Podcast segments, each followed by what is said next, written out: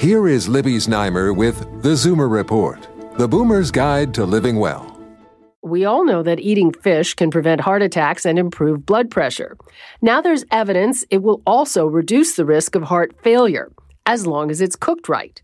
Researchers tracked more than 84,000 postmenopausal women for an average of 10 years.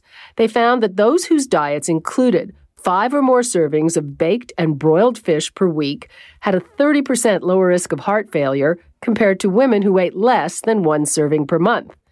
On the other hand, the study found eating fried fish is linked to a higher danger of heart failure, with even one serving per week associated with a 48% greater risk.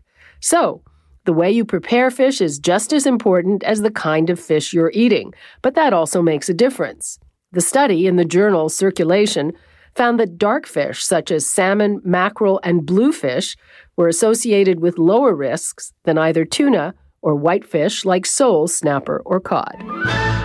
With your tips for living well, I'm Libby Znaimer with the Zoomer Report.